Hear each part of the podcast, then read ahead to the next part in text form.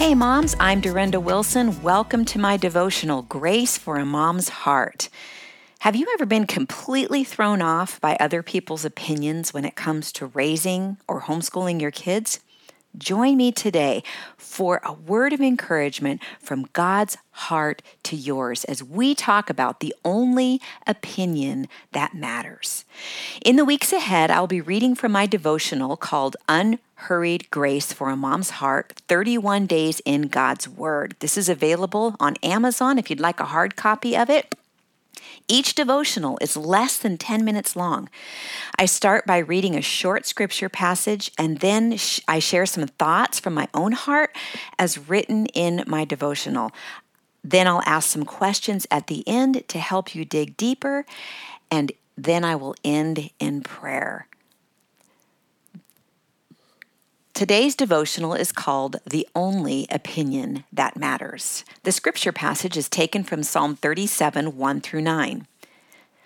Don't worry about the wicked or envy those who do wrong, for like grass they will soon fade away. Like spring flowers, they will soon wither. Trust in the Lord and do good. Then you will live safely in the land and prosper. Take delight in the Lord, and He will give you your heart's desires. Commit everything you do to the Lord.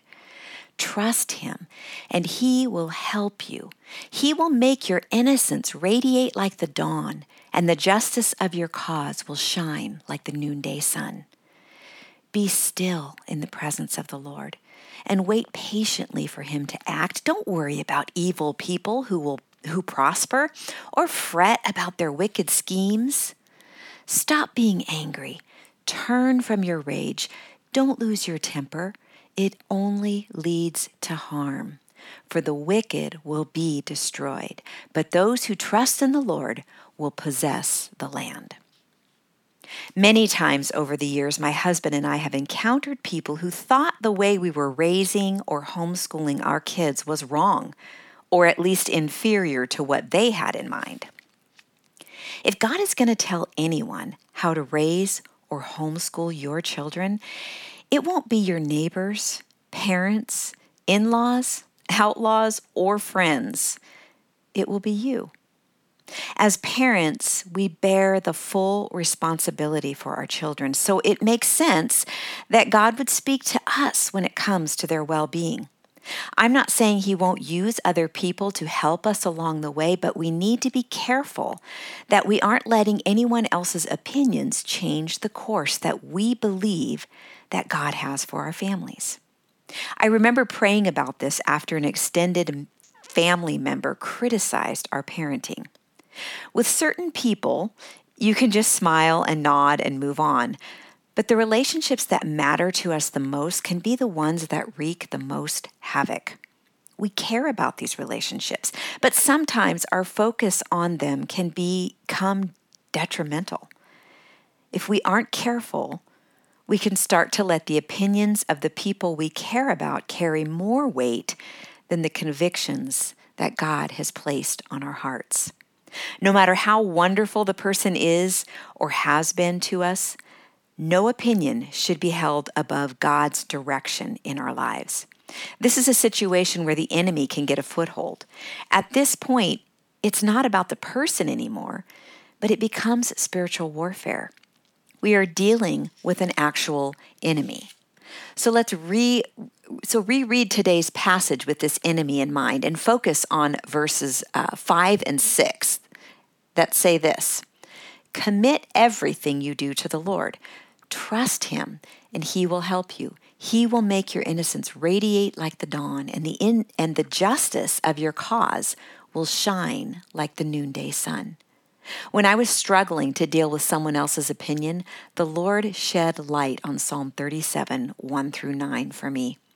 He lovingly reassured me that He had our best interest in mind. He wanted me to move forward in faith, believing that someday others would see the fruit of our obedience to what He was telling us to do. And even if they didn't, we did not need to fuss about it. Don't you love the goodness and faithfulness of God? We don't have to concern ourselves with voices that are overwhelming. We simply need to hear from Him. So I'd like you to take a minute or two and think about, maybe even jot down what God is saying to your heart. Do the same thinking about what your heart is saying to God. Now let's dig a little deeper with a question. Are there areas in your homeschooling life where you know you've heard from the Lord, but now you're doubting His direction because of someone else's opinion?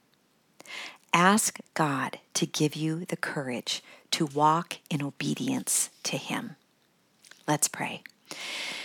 Heavenly Father, the world is full of opinions. People are full of opinions. But God, we play to an audience of one.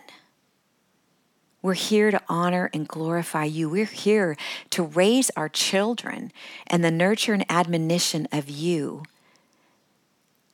trusting you to show us what that looks like in our particular circumstances and with our particular children. God, thank you for these children who are a gift to us from you. We learn to hear your voice. We press in to hear, um, to hear your voice for our families because we love these children so much. God, would you just clarify and confirm the ways that you have led us to raise our children. God, thank you. Thank you that you are the only opinion that matters. Thank you that you do send other people to affirm and to encourage us, God. But thank you that we can fully trust in your leading when it comes to raising and homeschooling our kids. In Jesus' name,